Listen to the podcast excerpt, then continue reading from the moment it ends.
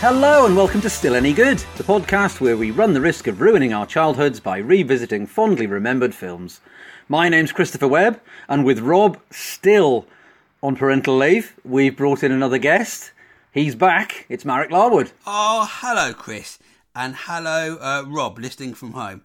I don't really understand how you can take paternity leave from a podcast. Yeah, that was his excuse. I'm not really sure. I think he's probably just had enough of me. Is it indefinite, this paternity leave, or. I think his son is now about nine years old, so he's going to be coming back quite soon. Oh, right. So, how's it going? Oh, not too bad, Chris. In a rainy North London. And I've picked a film that I genuinely hadn't seen since I was, I must have been 1988, so I must have been 11 or 12 years old.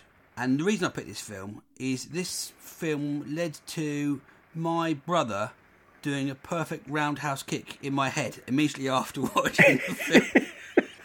so, So, it's not Care Bears the movie then? it's, no, it's called No Retreat, No Surrender.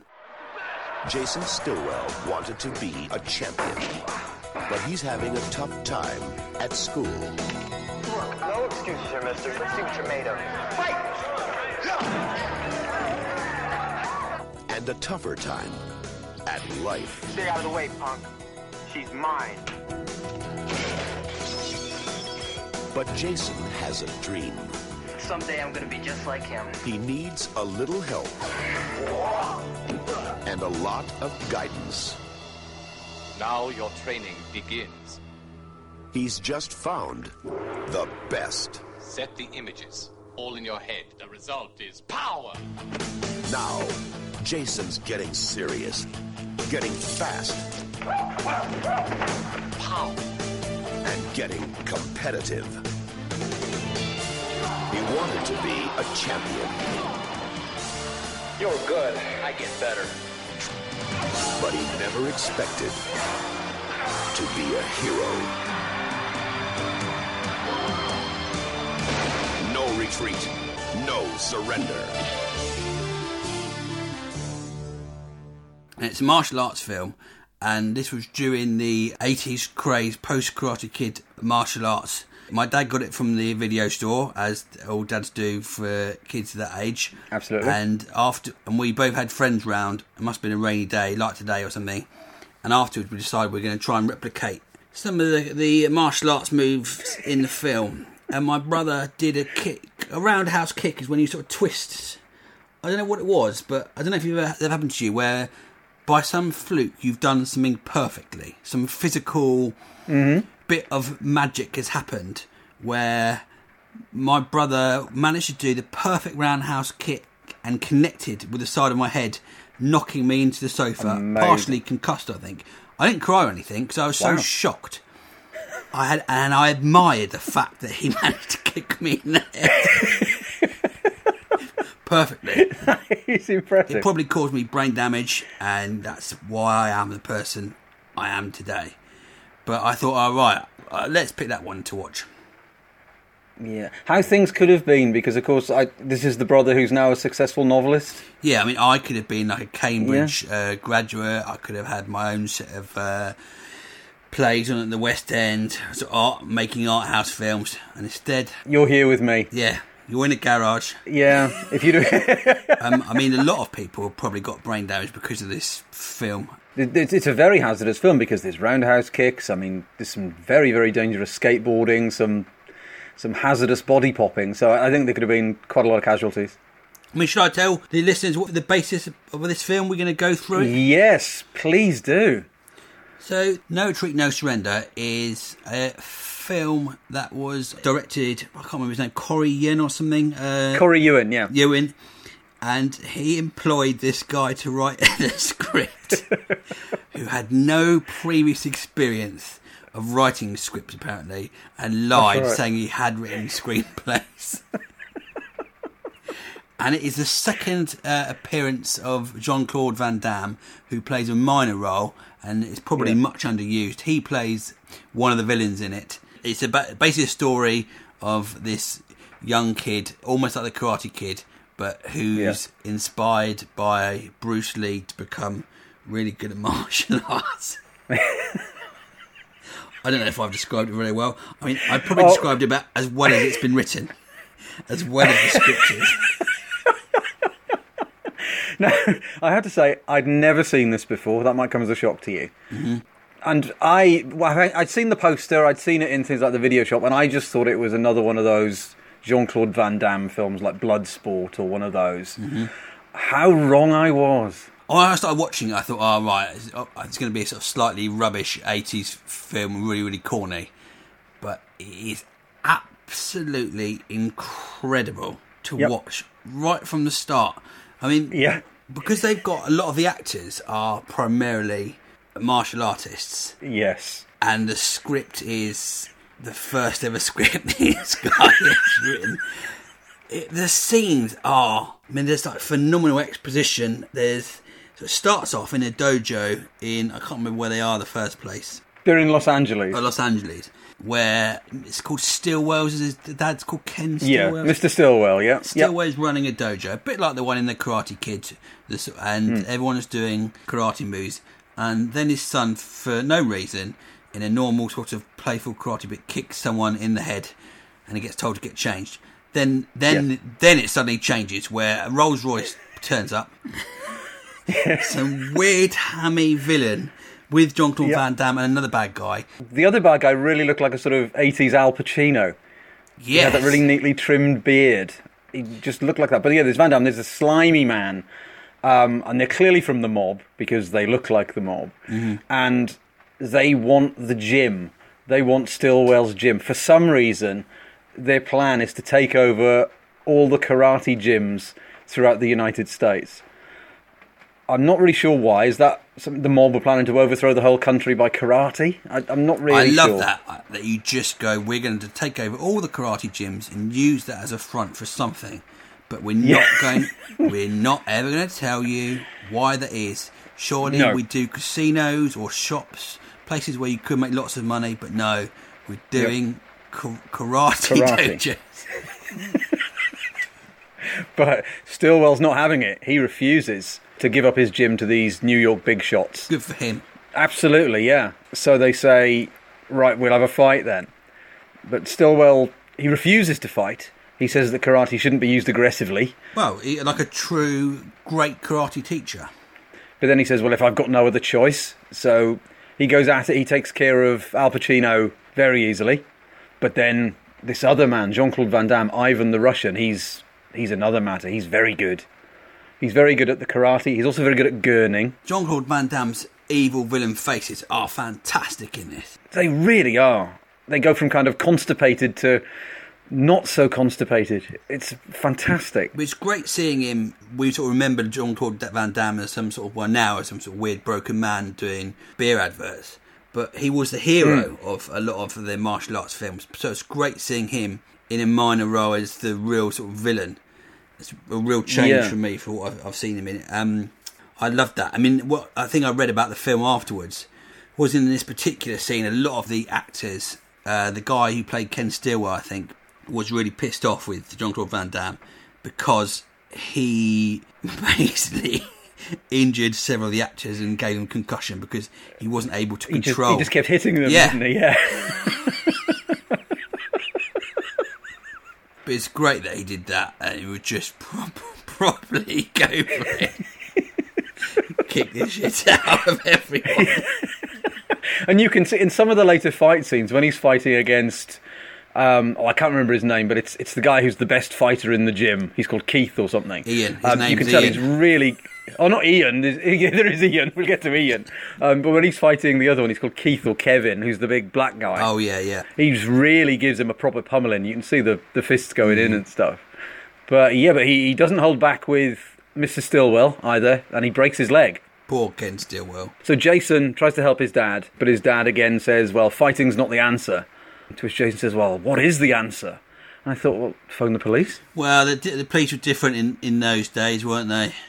Well, actually, they haven't got a good reputation now. Saying that, No, I was say probably slightly better in those days. for you watch that first scene, and you just think this is going to be incredible. yeah, yeah, I mean, when I watched this at 11 or 12 years old, I thought it was brilliant. There was no sense in my hmm. mind that it was really, really corny and the scenes were so contrived.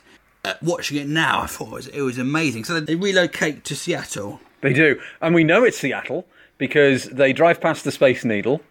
Then they drive past a big road sign that says Welcome to Seattle. Then they drive past the Space Needle again. And then we get a title card that says Seattle. so I thought, oh, they're in Seattle. It's good. It's good signposting. Yeah, it's fantastic. He makes the quickest friendship I've ever seen. I mean, people are f- very friendly in Seattle mm. because immediately after he arrives, sets up his gym in his dad's garage. He's totally in with all the main characters in the local neighbourhood. Absolutely. Especially RJ, his new best friend, I mean, RJ's in who is Yeah, incredible. So this guy called RJ comes along. He's sort of a, a, a bit like Michael Jackson, like a young sort of Michael Jackson. Cool. That's the way he's trying to sort of model on us, I suppose. Yeah. Um, and they. Do you want to say what happens? You introduce RJ. Well, yeah, well, RJ sort of rolls up on his bike. It's like he's got like a rally chopper with a ghetto blaster tied to the front. He finds a baseball on the floor. He sort of kicks it up, does a bit of keepy uppy, and catches it. Does a massive grin and goes, "Hey, nice moves!" In this really cheesy way. It's it's like he's auditioning for a like a chewing gum advert or something. It's amazing. I mean, RJ's like that all the way through. He's relentlessly positive. I mean, his performance is like someone who's overdosed on antidepressants. just pleased to be doing anything. You could just give Yeah. him like a, just chuck a bit of meat on the floor and tell him to stare at it, and he'd be happy. He'd be elated to Yeah. do anything at all.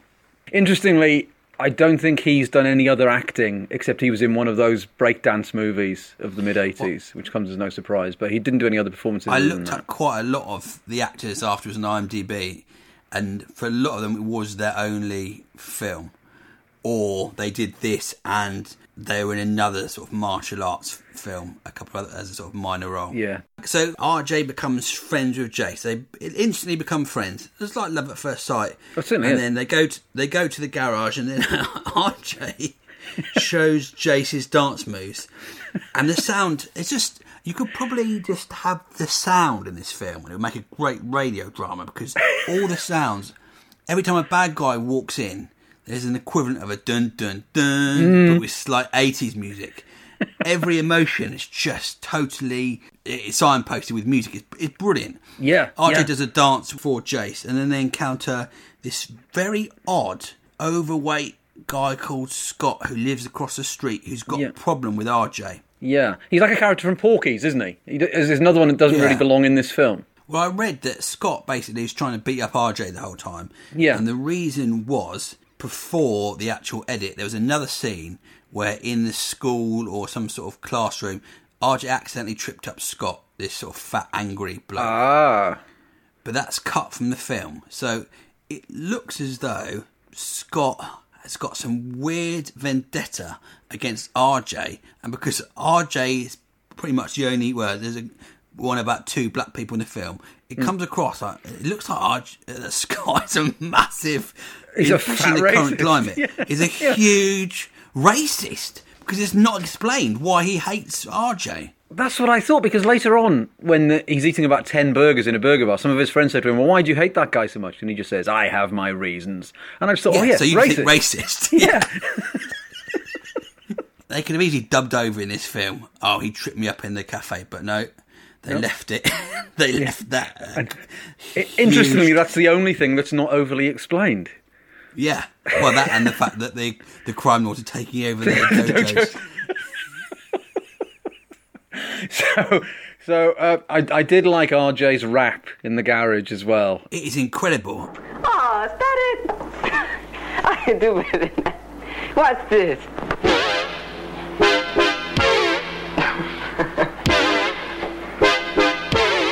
Well, I dance a bit and I'm really quick. I rap to the beat so viciously. Why you go imitating Bruce Lee? I like to feel my highs, I like to feel my lows. Why you rock, rock, rock, try to kick with your toes? I'll do it for you now and I'll show you how. I rock to the beat, so watch my feet.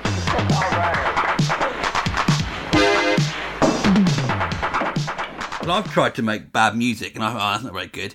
And then I realised that's not actually as bad as the rap in the. Oh, every time in this film, there's always something surprising in it. So you've got the fight at the start, and then you've got this weird recovery scene we've not even talked about where Ken Stillwell, Jace's dad, just Thinks. imagine he, he- he's just he's just lying in a hospital bed with a voice of him thinking, explaining what's happening in the film. Yeah. Then RJ starts rapping.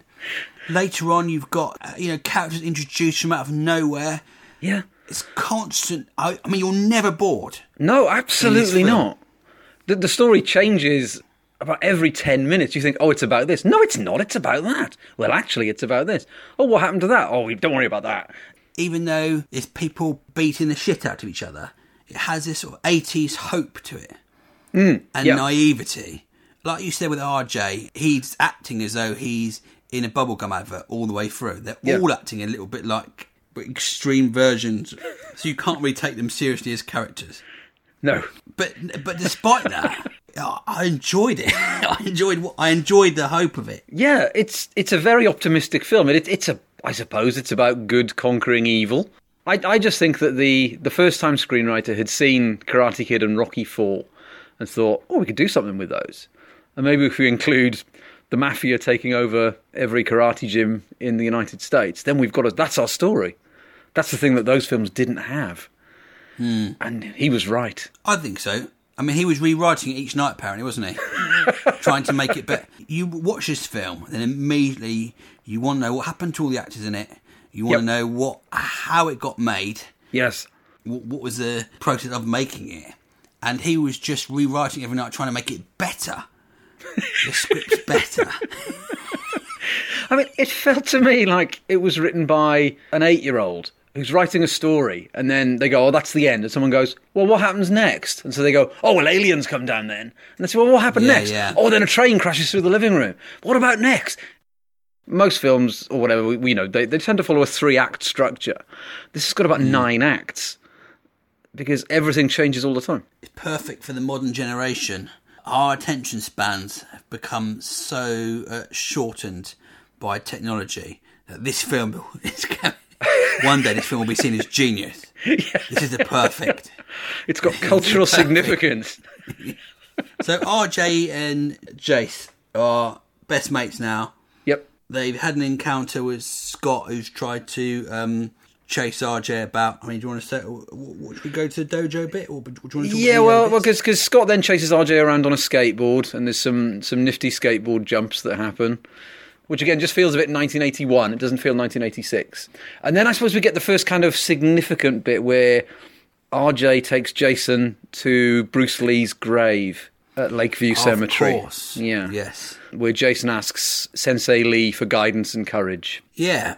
I didn't know that Bruce Lee died so young. 33, I think he was when he died. Something like that. It was crazy. I just read the Wikipedia page, like, you know. Oh yes, I mean yeah. I didn't go to the library or anything. It was quite depressing that you, you think that he was on, obviously taking quite a lot of painkillers at 33, so he must have really knackered himself up doing punching that wooden man all day long. But I didn't realise he did so. He was so young when he died. But um, yeah, so uh, they visit the grave. Jace asks for inspiration, and they go home again. And I think I can't remember what happens next. I only watched it yesterday. There's a bit of a scuffle outside the burger bar because Scott strikes again. He tries to get RJ, but Jason rescues him with his karate. Um, and he's ready to fight the gang, mainly spurred on because RJ shouts the title of the film at him. He shouts, No retreat, no surrender. And then when Jason gets home, Dad tells him off for fighting because, as we know, fighting is not the answer. Uh, Jason's dad changes from being a karate teacher right at the start to a whimpering wreck He does. after that after he had his broken leg uh, who hates fighting only about two weeks ago you were running a karate school mate and now you're you made your living off karate and now you don't even uh, want anything to do with it crazy Yeah, but I, I, I'm guessing that maybe that attitude is, is going to change somewhere in the film. I'm not sure. There's something telling me that him constantly saying fighting's not the answer. I think that there may come a point where you need to. But then we cut to the title fight in Reno, where we get some wonderful cuts between sort of library footage of Madison Square Garden to actors sort of just waving their arms around in a dark room. So it's clearly not the same place. yeah This is TV footage of the sort of karate national championships that uh, Jason and, and RJ are watching on Yep. TV. Yeah. Um, and the winner is Ian. I mean, it's great. that you've got the hardest bloke in the film. Well, one of them, and he's called Ian. Fantastic naming. Now, I think he is probably my favourite actor in the whole film after RJ because he is terrible. I love him. He looks like one of those 1980s swimmers because he's quite He's very hairy. hairy. Yeah. that is one thing about this film. There's just a lot more hair. In general, there's a, just a lot more hair that everyone since has just started cutting. You don't realise the grooming that has taken place in terms of hairstyles and male grooming.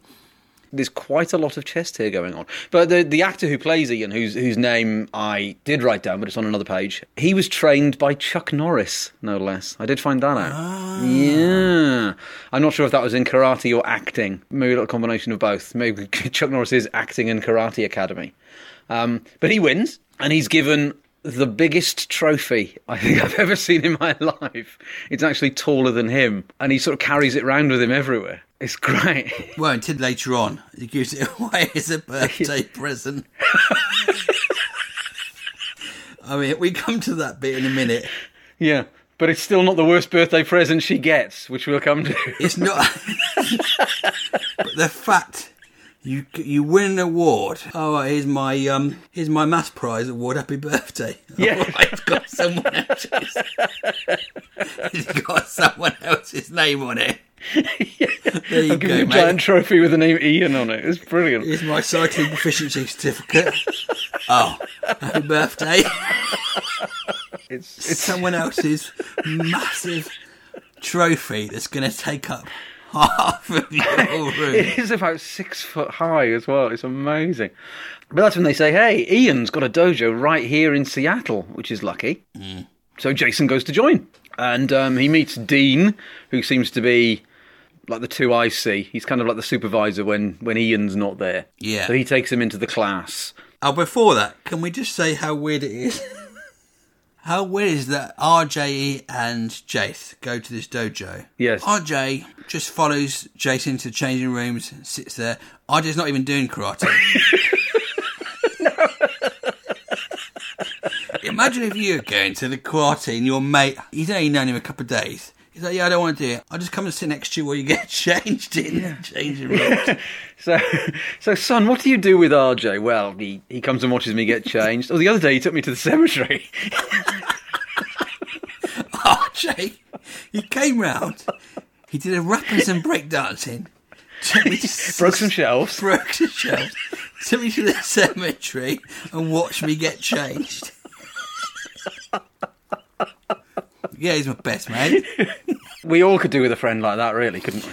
It's amazing what you can do with if you just smile all the time and act really happy. Yeah. It- without that, it's, if it was totally different, RJ would be one of the creepiest best friends.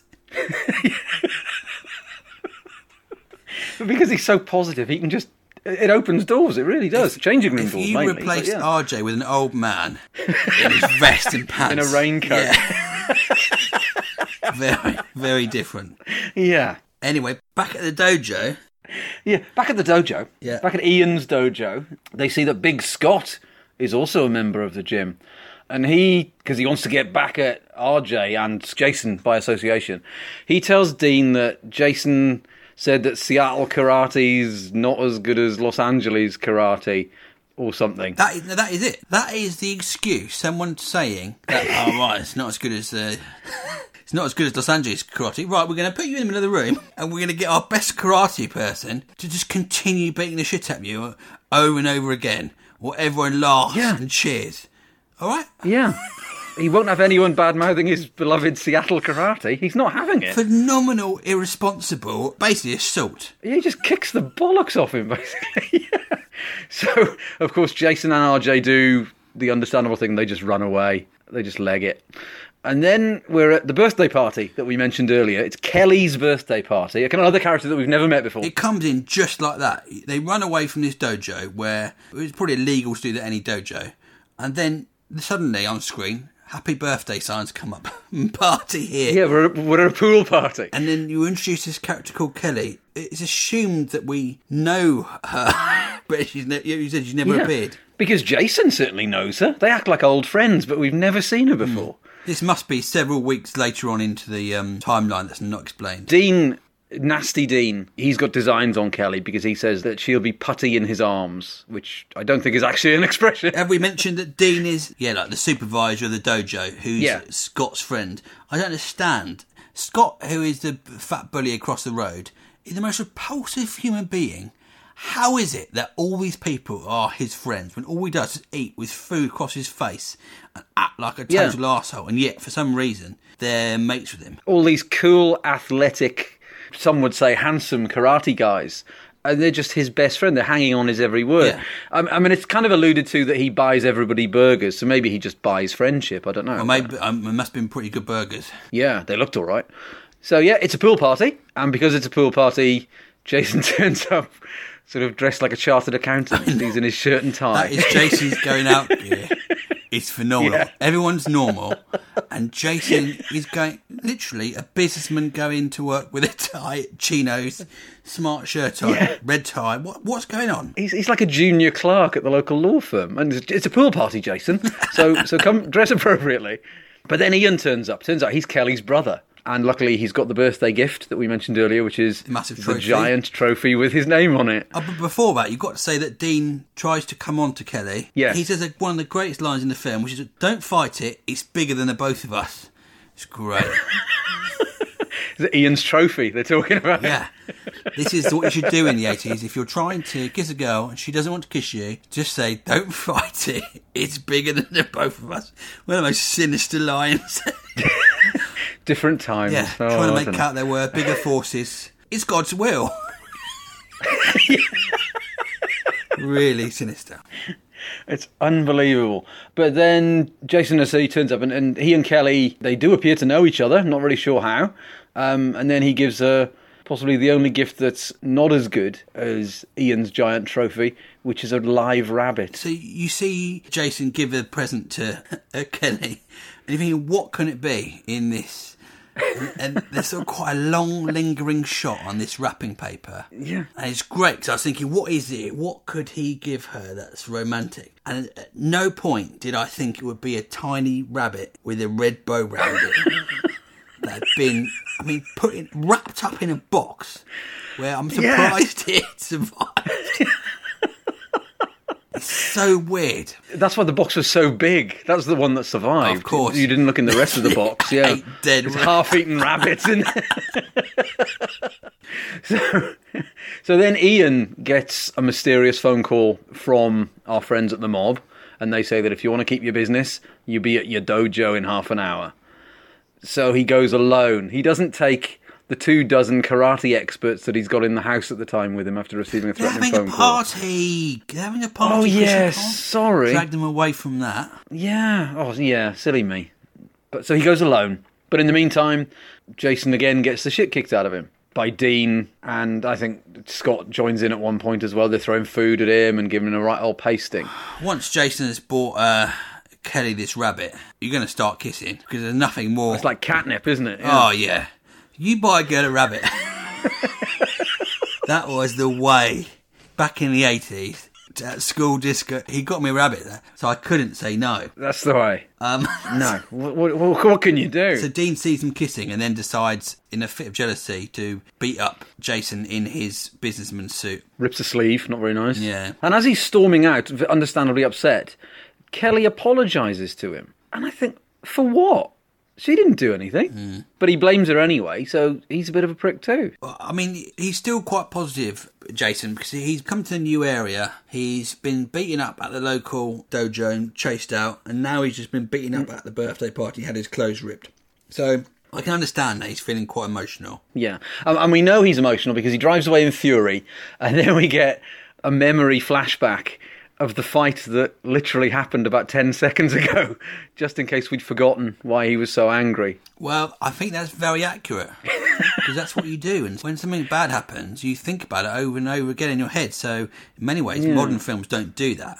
what they were doing in No Retreat, No Surrender was ahead of its time because you replaying these events over and over again. I suppose, seeing as he was roundhouse kicked in the head, maybe his memory is shot a little bit, and that's the last thing he can remember. You know, a bit like Memento. So you probably know more about that than me, anyway. Well, this, this is actually a prequel to Memento. or sequel. Yeah. See what I did there. In his frustration, he goes back to Bruce Lee's grave and he asks him again for help. And he sort of says, "Show me a sign," and nothing happens. Quite understandably, because he's dead. Doesn't his dad kick um, him out then for whip his gym apart as well? His dojo? He does, yeah. After his dad sees him beaten up, he goes into the Jason's karate shed and says, "Right, that's it. You shouldn't fight." So he chucks all his karate paraphernalia out into the street. Luckily, Jason has got the greatest friend ever in RJ, who knows a Yeah. house. Not only is RJ taken to a cemetery, watch him get changed, he knows a disused house somewhere. Yes, Perfect. where you can go and sleep. Yeah. and Jason sets up his new dojo there. And Yeah, it's just, like a sort of squatter's dojo. yeah. And just when you think in the film, all right, I know where the root of this film, you know, what's happening in the film, another incredible thing happens. I I can honestly say I never in a million years would have seen this coming. It's amazing. Totally out of context with anything that's happened in the film so far. Yeah. would you like to share with us? So what you can tell next? tell me your what, what happens. Okay. So Jason has dozed off, obviously exhausted after a, a long, hard day of being beaten up and moving all his stuff into RJ's empty house. He wakes up. We hear some almost John Carpenter style synth music. There's a bright light, and Jason is visited by the ghost of Bruce Lee. He doesn't look anything like Bruce Lee. He doesn't look a thing like Bruce Lee. He do, lucky for us, Jason kind of checks his Bruce Lee poster, turns around and goes, "Is that you, Bruce Lee?" Jason's reaction is when a bright light appears and a man walks out of some from some other world into his dojo. He's not surprised enough. or scared. He goes, Who are you? I mean his dojo's got posters of Bruce Lee everywhere. He reads Bruce Lee's book. Yeah. Surely, if Bruce Lee appears, you go, all right, it's Bruce Lee. That's the face you've been looking at for the last three hours while you've been hitting a wooden post. You, Bruce Lee's his absolute hero. Even if he was alive, he would have gone crazy. But the fact that he's dead and turned up anyway, yeah, he just kind of goes, "Oh, hello." and what's great about this is that the actor who played Bruce Lee and doesn't look like Bruce Lee is also dubbed over. Yes. So in the filming, he was speaking in I don't know if he was whereabouts he was from, and they was dubbed over afterwards. So not only you got someone who doesn't look like Bruce Lee, he's not even saying, not even, he's not even talking. So he doesn't sound like him, and he doesn't look like him. And he's a total asshole. He's ter- he just keeps clipping him around the ear like Manuel. It's amazing. Yeah, just constantly getting him to hit him, missing, then hitting him back around the head. But here's a bit of trivia because I like to do a bit of trivia. The mm. actor who plays the ghost of Bruce Lee in this was also in Game of Death, which is a famous martial arts film that was written, starred, and directed by Bruce Lee. It's a film that Bruce Lee died while making. Oh wow! And he gets to play the raised dead Bruce Lee. Interesting. I mean, there's a lot of good trivia about this. Um, Oh, yes. the tasks that Ghost Bruce Lee sets him horrific. Like, imagine this, uh, listeners. You have to put one of your legs in a noose, which is about waist height, and then you've got to jump with the other leg off the ground and kick a suspended bag, which is above your head. And they actually made him do it in real life, and he said he couldn't do it, and he eventually did Yeah. did it. They made the actor do it. There's one thing that's been missing from this film, and luckily there's about four of them coming up, and that's training montages. Mm. And they are all great. We get one where he's jogging around in some lovely bright yellow leggings, he's doing some press ups on a picnic table. We see him getting knocked about by some swinging sandbags. RJ's watching him train through the window and doing this kind of giggling kind of thing while he's watching it. in one of the training montages, which there are, seem to be several as he, he progresses, incredible training montage scenes, which is where Jason, I've never seen his training before. So imagine there's a climbing frame and there's the back of a bench, and he lays with his head on the back of the bench and the bottom of his feet on the climbing frame. So there's nothing underneath him. And he's Yeah. just doing sort of stomach crunches. RJ comes and sits on him. It's so dangerous. And then later on, he does this thing where he's doing his stomach crunches. RJ is sitting on his groin while he's pumping his stomach up, eating an ice cream. He's sucking a It chalk ice. so many- yeah, it is so. I don't even know. I mean, it's not really sort of homoerotic. It's just sort of like this is me- It's insane. Absolutely, Yeah. to eat an ice cream is physically dangerous. Great though, but I, I thought I've never seen or will never see a, a montage sequence like this. Incredible. No.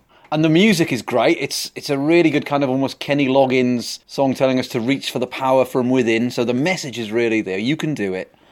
And as, as he goes along in, his montages, he's getting better. He starts off doing press ups on the, the picnic table with like two hands, and by the end of it, he's using one finger on the picnic table. He managed to outrun RJ on his rally chopper, so he's he's getting stronger, very much like the Rocky training montages. He's getting better and better and better. And then, you know, he finally does manage to do the that holdy leggy noose somersault kick. And I think that's it. You know, once he's done that, that's it. Bruce Lee's work here is done.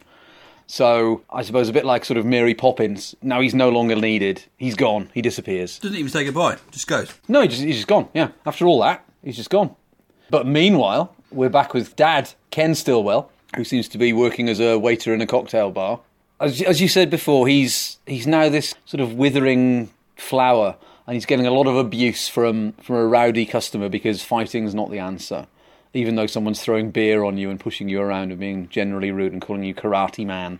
But he finally snaps and throws him out into the street. Yeah, why not just kick the shit out of his bloke before? Oh God, yeah. I mean, he, he was still really good at karate. He could absolutely s- smash this bloke. But there were other people in the bar, and surely they'd have gone, "Look, mate, just just stop that. Just just leave it." The behaviour, the fact that you would say to a barman, bring my drink over here, bring it over here, karate man, then pour it over their head, and then somehow that's acceptable in the bar.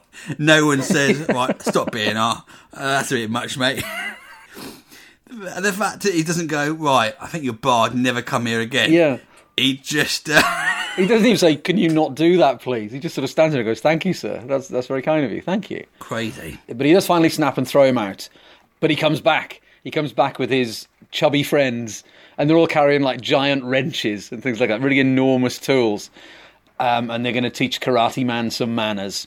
So they start giving him a pasting. He's still not fighting back. Um, but luckily, Jason turns up and he kicks their large asses and chases them all away. And this is where Dad finally realizes. He says, "Oh, I've been such a fool." I suppose it's a bit coward of the county. You know, he's realised that sometimes you've got to fight when you're a man. He appreciates that now, and Jason has taught him. It's a hugely traumatic scene where you'd see your dad getting beaten up by six blokes, one of which is holding a wrench. You beat them all up again. Your dad's got a quite sort of severe facial blood, bloody face. And at the end of it, it's not like, "Are you okay, Dad?" There's no sense of trauma. There's like, "All right, my mum's cooking dinner." Yeah, that's right. Fish fingers for tea. It's pretty much that, yeah. Well, I wonder if we're having chips or and yeah. yeah, let's go and do that.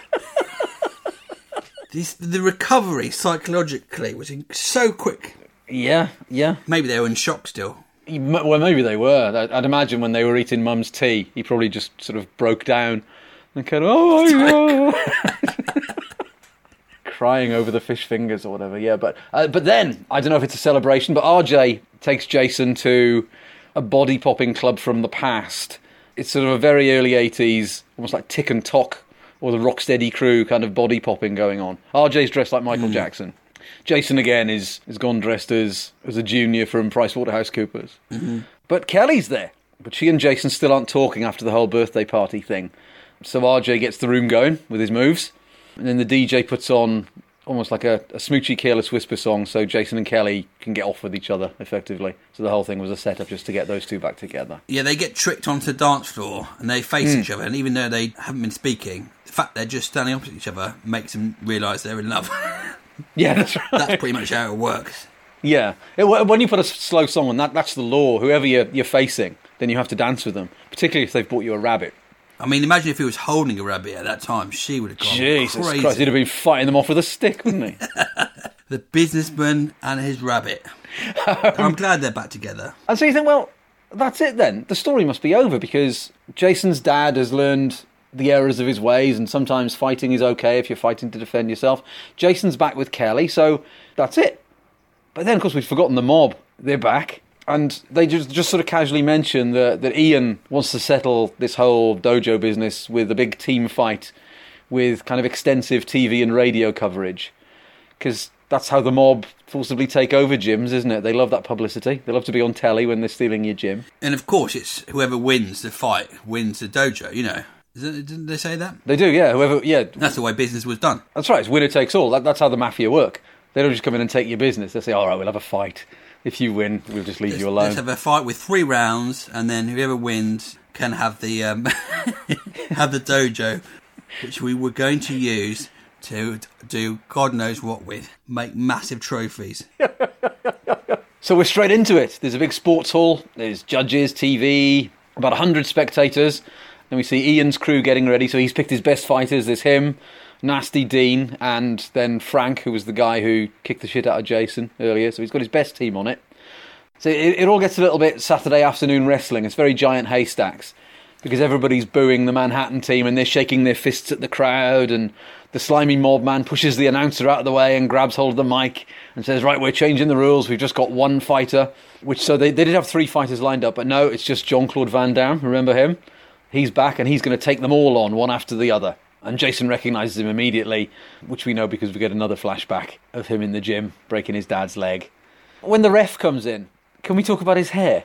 Is it a wig? It's Michael Fabricant, isn't it? It's phenomenal. I think everyone who watches this film will be looking. It's when you see a sort of slightly out of shape, surprisingly tall man, but with a, a luscious head of Yes, blonde hair. Slightly too low on his forehead. You're try- I was trying to work out whether it was a wig or not, but the footage isn't clear enough for me to see. I, initially, I thought it was a wig, and then I thought, actually, I don't know. I thought it looked so much like a wig, it probably isn't. Yes, exactly. But I did also think it looked like you doing your Boris Johnson impersonations. Yeah, I mean, it was incredible how many announcers get pushed off, referees get pushed off. this is basically every single fight culmination ending. A cross between Rocky and Karate Kid, but with Yeah. Jean Claude Van Damme. I have to say, the fight sequences are really pretty good. Yeah, they're very well choreographed and very quick because Jean Claude Van Damme, first of all, he fights Dean and within about three seconds just kicks him out of the ring. Then Frank, the best fighter, he gets a right pasting as well. So that's 2 0. So you think, well, Manhattan have won. But because the Mafia are they're flexible and they're fair, they say, tell you what, we'll just play next one's the winner instead there, which seems very fair. I wouldn't mind doing business with them if, if that's the hmm. way that they operate. I mean, incredible that, that they've decided to do that when they've already won the dojo. Just put it all on the line for no reason. I mean, bearing in mind when they were in Los Angeles, all they did was just break his leg and say, right, the gym belongs to us then. They, they seem to have made a hell of a lot of effort with this one in Seattle. So we get the final fight, winner takes all, and it's Ivan versus Ian. And Ian's a bit more of a challenge because he knows his stuff. You can always tell if they're good because they get to hit Jean Claude Van Damme back, whereas the Yeah, first two don't actually get a punch in. Because they've got to try and make the levels go up for a big sort of good fight. So the first two aren't going to get one e- one punch; they just get completely annihilated, pretty much. Ian manages to get two or three before he gets wrapped up in the ropes and well, actually gets strangled with a chain. First of all, Well, first of all, he kicks the ref out of the ring. And surely that's disqualification because there are some judges there. yeah, But no, and TV crews and radio crews. Absolutely. Who would have all seen it? But he gets the chain from the corner of the ring and ties it round Ian's neck and batters him. He even keeps going when Scott bites his leg. So it looks like Ian's going to die. No one in the room, 150 people, does anything to really stop him. No, they're just they're just watching. Nobody, nobody gets it. The only ones that try and stop him are, are Scott and then Kelly joins in. But that's the last straw because he he manhandles Kelly. He pushes her away, and this is when Jason springs into action, and he's channeling that intensity that he learned from Bruce Lee's resurrected corpse. And he smacks Jean Claude Van Damme about a bit, and Jean Claude Van Damme kind of goes, "Oh, you are a better fighter, son," or something like that. So he remembers him. He says you're good or something, doesn't he? You're Yeah, good. yeah. It's a great. There's a, several flashbacks, and it's just the classic sequence of people remembering moves they've done in their dojo at home, and by some fluke, they are the perfect move in the fight that happens several weeks Yeah. later. Yeah. Good job we filmed this move because that's the one. You can tell they're serious about the karate because they start doing that beckoning thing that they always use in the Matrix, where they kind of just do a lot of that. Mm. Which, for the purposes of our listeners, was me doing that beckoning thing that they did in the Matrix. Putting your hand out and just gently summoning me towards you. tickling the tummy of an invisible horse. It's a bit Yes, like that's isn't it. it? Yeah, that move. So Jean Claude Van Damme realizes that the only way he can win is by playing dirty. So he hits Jason with a cushion, one of those big cushions off the corner. He smacks him with that, and then he ties him to the ropes to finish him off, so to speak. So it looks like Jason's going to lose, or, or maybe even get killed because nobody's helping him. Not even Ian is helping him out. He's on the ropes in a bit of a chokehold. But luckily, RJ to the rescue and he shouts out the title of the film again for no real apparent reason. Maybe he's just looking at the top of the script or something, I don't know. But this spurs Jason on a bit. He sort of fights back, but oh dear, Jean Claude Van Damme's got his leg, just like he did with his dad. Mm. And if only Jason had learnt some really hard technique for getting out of a situation like this. Yes. So we see a flashback, and we realise he has. He does a big backflip and kicks Jean Claude Van Damme in the chops, and he's the winner. Jean Claude Van Damme's counted out. it's useful for the listeners to know if anyone ever has your leg locked on their shoulder and they've got your leg with both arms and they're about to break your leg, all you need to do is flip over backwards and use your body weight and your other foot to kick them in the head. That is the standard way out of that maneuver. So I hope if we've just saved one life by someone listening to that today, this podcast has a has a reason. We have provided a good service, I think. Yeah, you're welcome, Yeah. listeners. You're welcome. But because of that, Jason is the winner. And so the mafia, realizing that the centuries of intimidation and extortion, they're no match for this. So they walk out and immediately abandon their plans for taking over every dojo in America. That's it. They're done. It was a fool's errand. and Jason's thrown into the air by the loving crowds. Yeah, and interestingly, Scott and Dean don't get their comeuppance for the way that they treated him, which you'd kind of expect. I know Dean gets the Yeah. shit kicked out of him, but not by Jason. So it's a sort of unusual ending in that regard, in that the, the baddies don't get what's coming to them. I'd love to know what scenes got cut. If this was the, the final ending, if hmm. there were other sort of explanation scenes. Yeah, But I mean, it's an adequate ending of him being thrown into the air. You can't really end any other point other than that. I think. Oh no, absolutely. It's it's the victory thing which you need, which is great. And you're right. They they, they chuck him around a bit, and, and the film ends with that reach from within song again. So we know it's it's very very triumphant. So I'm going to ask you, Marek Larwood, Yeah. is No Retreat No Surrender still any good? Not only is it still any good, it's even better than I could ever imagine. Yeah. You start off watching it and you think, this is rubbish. And then you think, this is incredibly bad. This is so incredibly Yep. bad. It's an incredibly bad, great film, I thought. I really Yeah. enjoyed it. Yeah. I thoroughly enjoyed it. It's and I was watching it quite hungover by myself, and I thought I think if you're with mates watching this with a few beers, it is a brilliant bad film to watch. I can't believe it's not more. It is quite a cult film. Uh, When I talk to people about it, no one says you must watch No Retreat, No Surrender. It's so hilarious. Yep. It should have a bigger cult status than it's got. I think it's incredible. Yeah, yeah. What did you think? I agree. It's clearly not a good film. Everything about it is wrong. The performances are bad. The script is, is all over the place. It even feels like everything's sort of five years too late because, like we said, it's got very early appalling rapping, it's got body popping, skateboarding, all of this kind of stuff, which would have been great in about 1980. But because it's made in 1986, it just feels really, really late like we said about the performances, the, the one thing it reminded me of was Escape to Victory, where they chose real sports people rather than actors for most of the roles. Hmm. They've clearly done it with this as well, where they've got real fighters in rather than actors. But the martial arts fighters don't seem to be as good at acting as people from Ipswich Town. No. They're, they're just not as good. they're given quite hard roles to do. They're given Yeah. quite it's quite challenging. yeah, Being some dad who's been beaten up and then worried about his son. You know, it's all quite emotionally charged scenes rather than in the script. It doesn't allow for any sort of subtlety. Yeah, but having said all of that, that it's it's clearly not a good film. I wasn't bored for a single second, and I enjoyed all of it. I've never seen anything like it. I thought it was incredible. Listeners, watch it. If you don't like martial arts films, that probably helps because it's just hilarious. It's really funny and it's exciting. It's fun. You won't be bored. It's just great. Thoroughly enjoyed it. I thought it was great. So good choice. It's on YouTube. You can watch it. Um, I thought oh, was going to be a rubbish martial arts film, but it was uh, better than I can ever uh, uh, hoped it would be. Great, thoroughly enjoyable. Yeah, it's only the second Jean Claude Van Damme film I've ever seen, and so it's now my favourite Jean Claude Van Damme film. The other one was Time Cop, which I think is also good, but this is just it's phenomenal. And, and like you said, I don't know why everybody, you know, people always talk about things like The Room and all this sort of stuff about you know fun bad films. This is up there with that. This is just so entertaining. I think it's more entertaining than the room. The room's out and out bad, but there's actually some skill in the in the fighting. It's really good martial arts in it.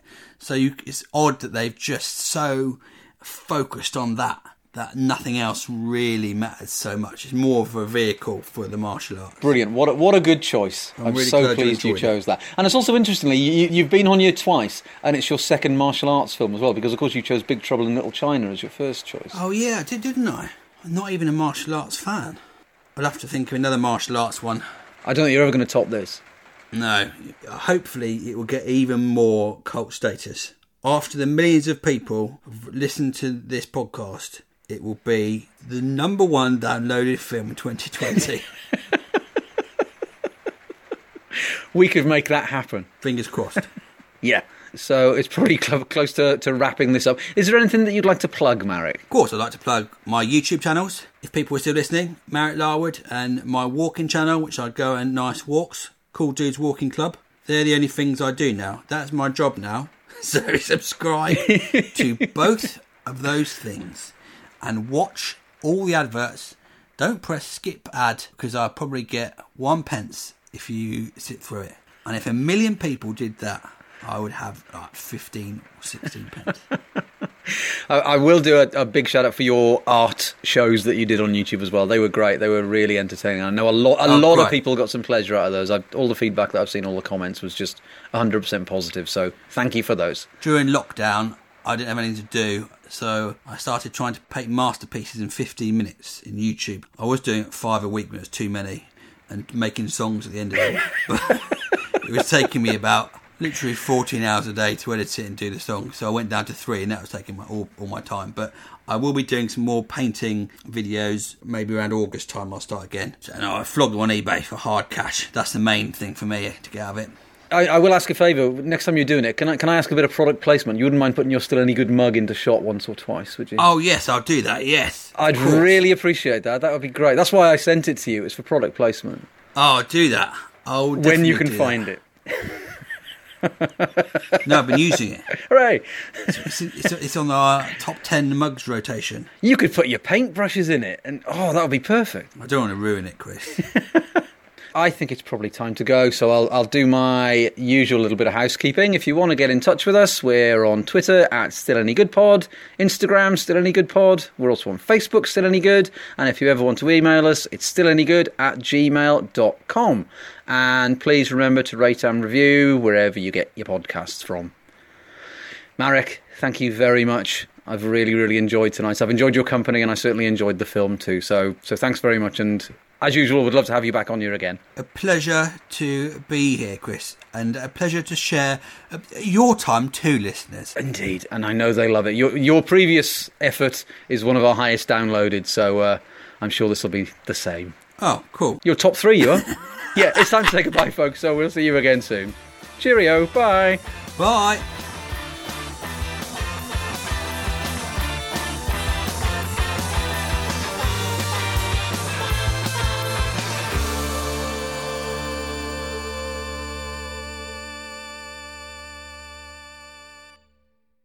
You don't want me to clap at all? Nah. Well, you can applaud, but don't worry about that. That's okay.